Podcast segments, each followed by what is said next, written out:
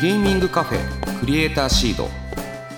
ここはさまざまなジャンルのクリエイターやアーティストゲームをこよなく愛する人が集まり思いのままにおしゃべりする場所これから活躍するクリエイターの種を育て今そして未来を面白くするヒントを見つけていきます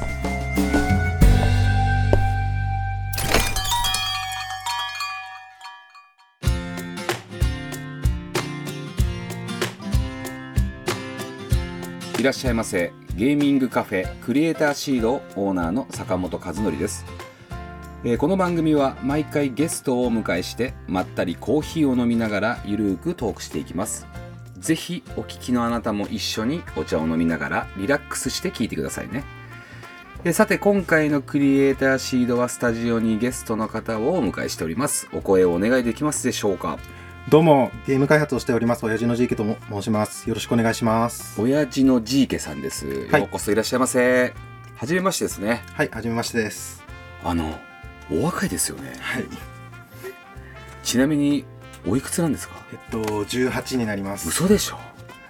18歳なのに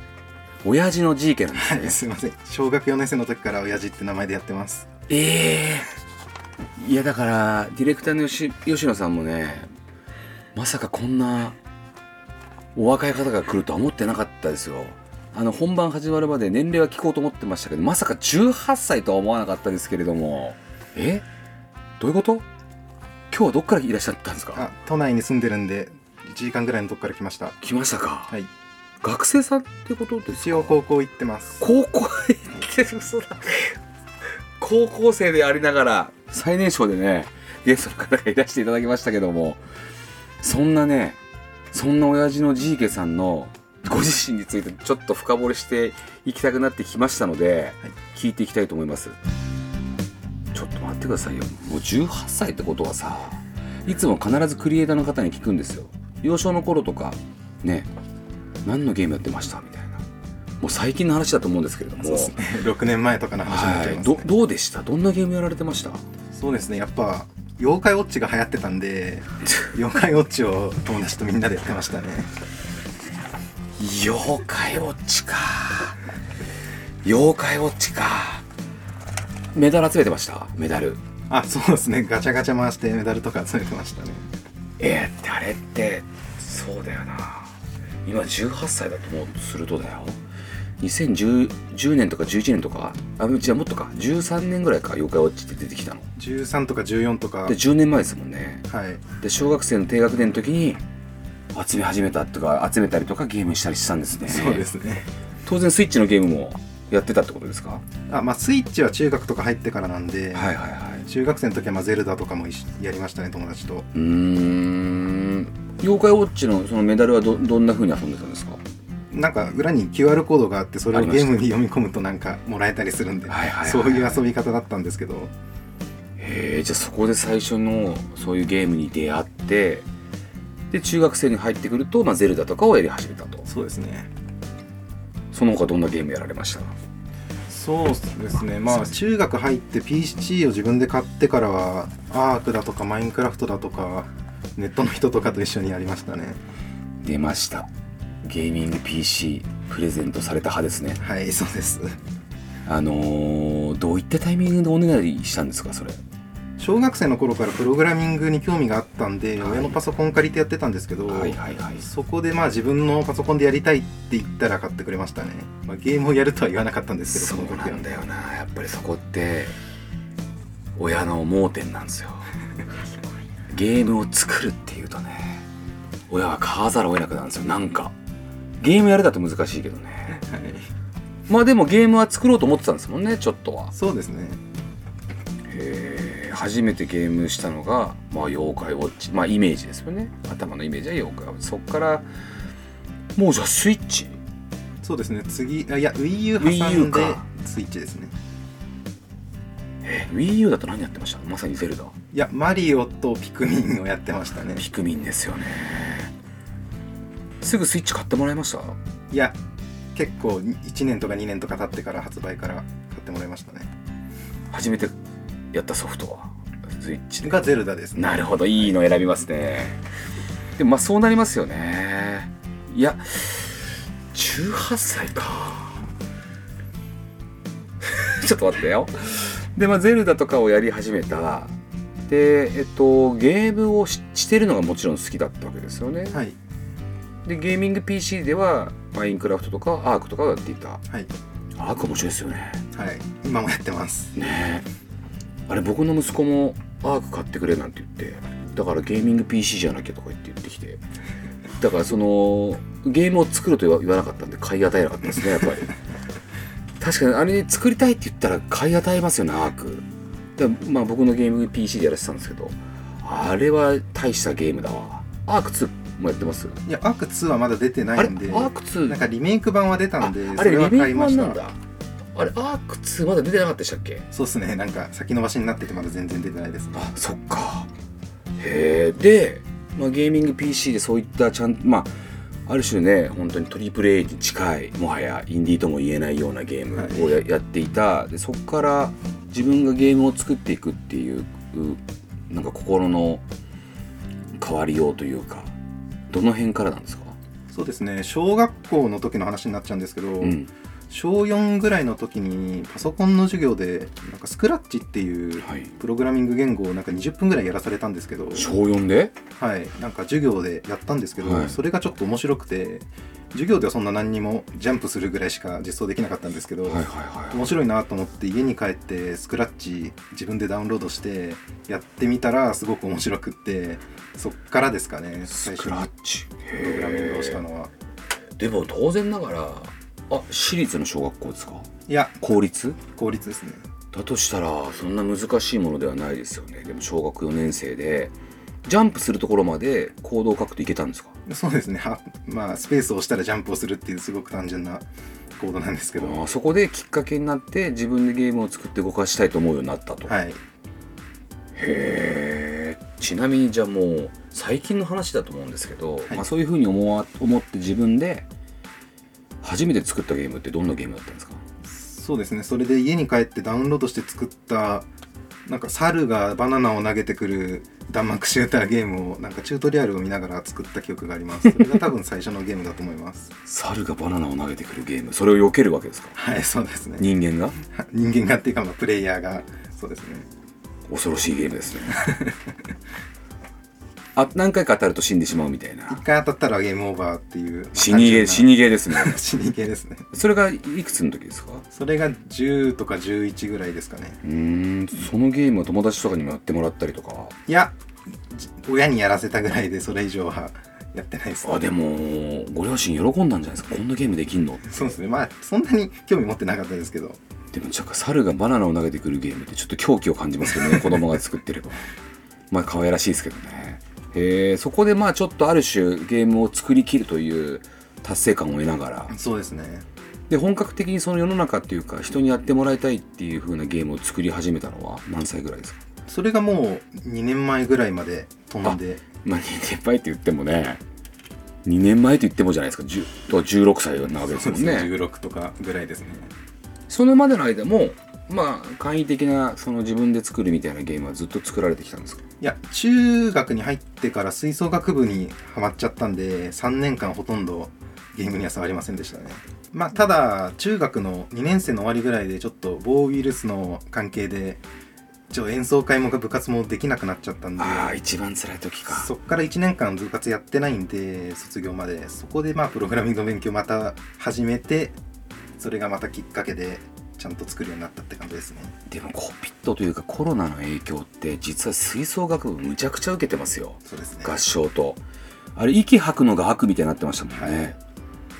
そんなことねあじゃあ体育最後の大会みたいなものは全く出ることなくそうですねなかったですねで高校生になるまででプログラミングの勉強をし始めはいでいざ高校に入ってゲームを作ろうとしたということですそうですねちなみになんですけどまあまあまああのいろいろ作られてるわけじゃないですか発表してないゲームも含めるとどのぐらい作られてるんですか発表してないものを含めるんであれば9か10ぐらいありますね作るの早いですねへえちなみにそのゲーム開発をする、まあ、つまりプログラミングをしていくっていう、まあ、いろんなものを覚えなきゃいけないわけじゃないですか、はいそれは本ですかあそうですね本ですねほとんど独学だじゃあはいそうですね大変ですよねまあなんかちょっとずつ覚えてったんで、うんあんまり大変だった記憶はないんですけどじゃあ自分でやってるうちにあっという間に覚え覚えてしまったといそうですね気づいたらできるようにはなってましたねじゃあまあ早速なんですけど、はいあの今まで親父さんが開発されていたきたねゲームについてお話を伺いたいなというふうに思います、はい続いてはこれまで親父さんが開発されたゲームについてお話を伺っていきたいなというふうに思います、えまずは2022年10月リリースの焚き火はいえこちらはどういったゲームでしょうかまあこれははいそうですね、昼間の間になんか木とか落ち葉とか集めて夜の間に火つけて夜の間に火が消えちゃったらゲームオーバーっていうすごく単純なゲームですねいや面白いなと思うんですよでこれだって多分ねまあある種コロナ禍中にはい作ったわけじゃないですか、そうですねまあ、空前のキャンプブームというかはい焚き火ビ焚き火ブームの間にねこれ開発期間というのはどのぐらいかかったんですか1ヶ月あるかないかぐらいですはよいこれはいや1ヶ月その1ヶ月、まあ、そう考えることも含めあそうですねなぜなぜ焚き火を作ろうと思ったん ですかなんか1年ぐらい前に京都に行った時の秋にすごく綺麗な紅葉を見たんででなんか秋モチーフのゲーム作りたいなーってずっと思っていろんなものを作ってみたんですけど結局ギリギリゲームになったのがこれだったっていう感じですねあじゃあ京都秋をテーマにしたゲームが他にもあった考えたのがあったんですかそうですねまあ焚き火みたいなものをいろいろ作った結果がこれだったって感じですねちなみにボツになったギリギリの2位は何だったんですか2位は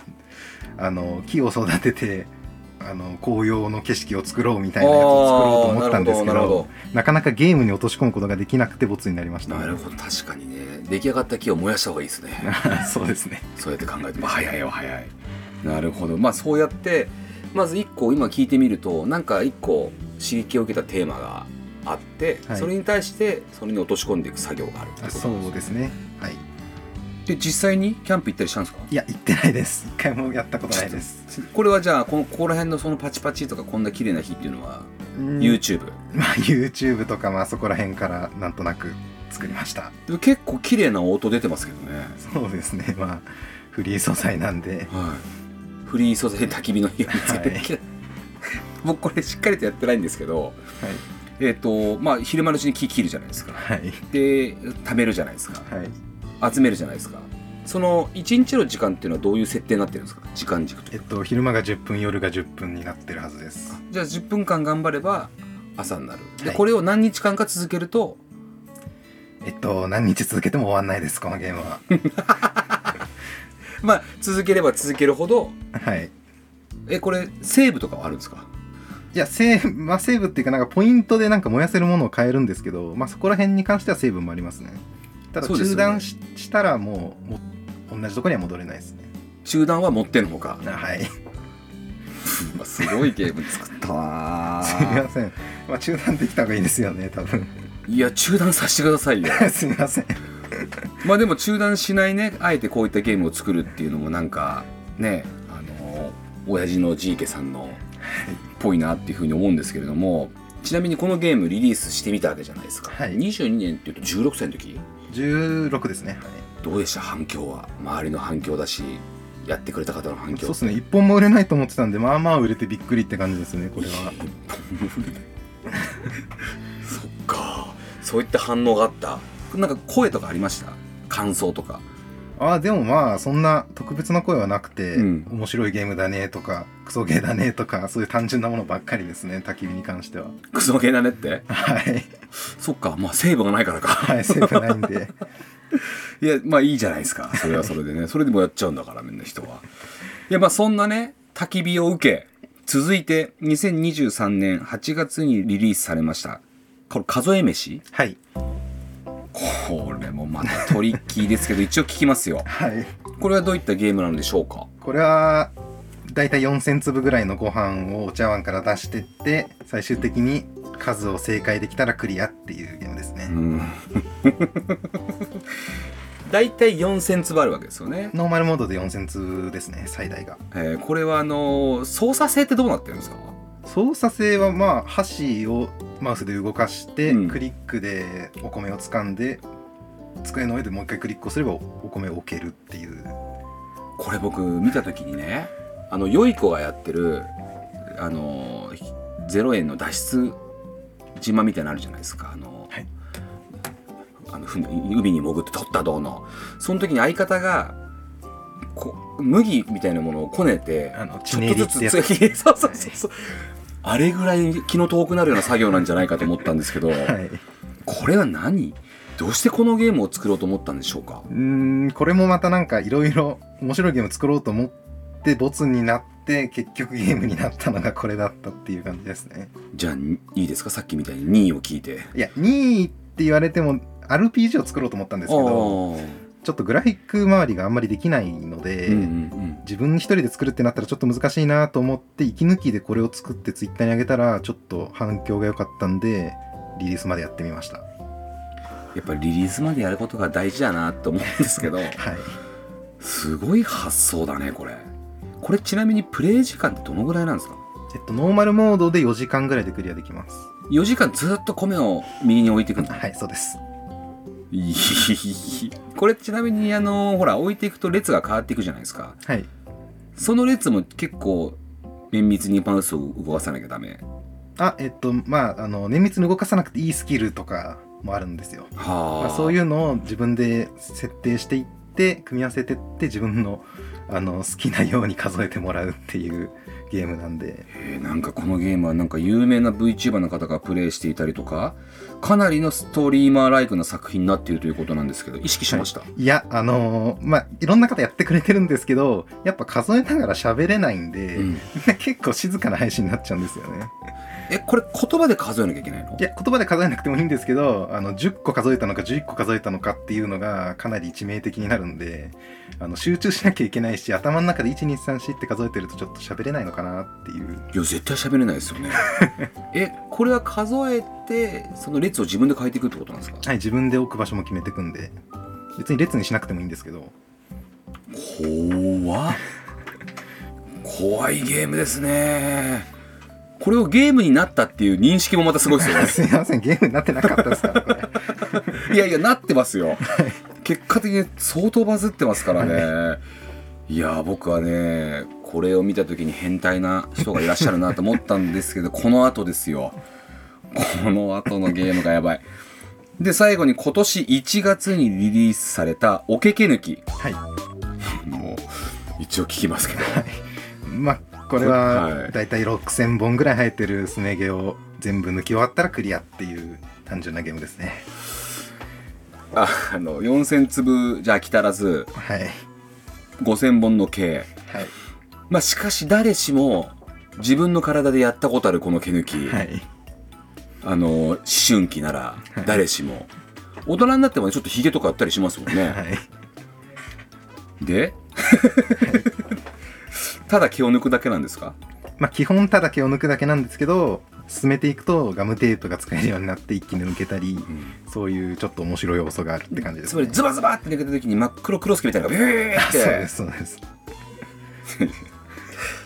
そうだよなちなみにどういったところから発想がこれはあの一緒にちょっとグラフィック今回おけき抜きで初めてやってもらった方の発案なんで、んちょっと何で思いついたのかは僕もちょっと不思議なんですけどだからね僕はねこれでねあのー追加 DLC でやっぱ女性の足っていうのもやっぱ作ってほしいなと思うんですよはいある程度やっぱり数本生えてくるんで女性もはいなんか気持ちはわかるじゃないですかなんかね男性のが綺麗になってくるのもいいんですけど女性は女性一生懸命やってますんではい追加ダウンロードでちょっとご検討をちょ検討だけはしますはいあのグラフィック等でちょっと協力できることあればはい、いやーすごいよまあ全部聞きたいですけど、はいグラフィック化を今回入れてみてうーんとある瞬間に毛を抜こうと思ったってことなんですかはい、毛を抜くゲームを作りたいからプログラミングをやってくれって言われたんでなるほどねはいこれどうですか反響は 反響は気持ち悪いからこんなの出すなとかああのなんでこんなゲーム作ろうと思ったんだとかちょっと心の傷つくような反響結構多かったんですけど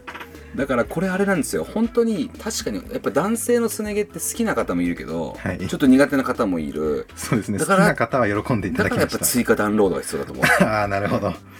そこはねやってほしいなっていうふうに思いますけど、はいでももう男の人もわかるよねガムテープでバーってやった時に抜けていくみたいなすね毛やっぱすね毛って邪魔なのかなすね毛の気持ちってねあると思うんですけどすね毛の気持ちを考えてやっぱりプログラミングはしましたかいや抜く人の気持ちですねあそうですか はいちなみにじゃあこのゲームのい一点おすすめっていうとやってる方にどこを感じてほしいかみたいなのありますかまあガムテープ使った時に気持ちよくなっていただければそれでいいかなって思ってますガムテープは何本か抜いた時にポイントで買えるもの あそうですね100にん175本ぐらい抜けば大体買えますガムテープ以上のつブラジリアンワックスとかないんですか あまあまだ実装してよなりいでとすんでもないやつであの一気に抜くやつもちょっと僕は楽しみにしてますよはいはいブラジリアンワックス はいブラジリアンカ ス何の話をしてるのかわからないですけどいやあのーすごくライトなと言いますか、はいゲームを作られてるじゃないですか、はいそれはなんかやっぱご本人のこだわりがうーんっていうかまあ出来上がっちゃったものがこれだったっていう感じですね 全部3作品ともへえいやでもまああの結構早いペースで作られてるじゃないですか、はいゲームをこの先ももう考えられてるんですかそうですね今度は頑張って普通のゲームを作ろうっていう感じで頑張ってますね普通のゲームいやこれはこれで僕すごく はい普通ではないですけど楽しいと思うんですね、もうファンの方もついてらっしゃると思うんで、はい次のゲームがどんなゲームか楽しみなんですけど言える範囲でいいんですけどなんかどんなゲームを考えられてるんですかまだ全然決まってないんであんまり言えないんですけどそうですねスロットライクな感じのゲームを今作ってるところですうーねんそれは仲間はいらっしゃるんですかあそうですねおけけ抜きのグラフィック作ってくれた方がグラフィックを担当していただいてますその方はおいくつぐらいなんですかえっと僕も最近知ったんであんまり言わない方がいいのかなって感じなんあでー本当最近知ったんだ、まあ、やら僕れてるもね親父のジーケさんの18歳でもううん驚いたんで ねやっぱなんかこういったクリエイターの方がねあのゲームを楽しきつく楽しく作ってらっしゃるってのはいいなというふうに思いますはいさてそろそろお時間が来てしまいました、えー、親父のジーケさんには次回もご出演いただき現在のインディーゲーム業界で感じていることや、まあ、これからの野望についてもお話を伺いますひとまず今週はありがとうございましたありがとうございました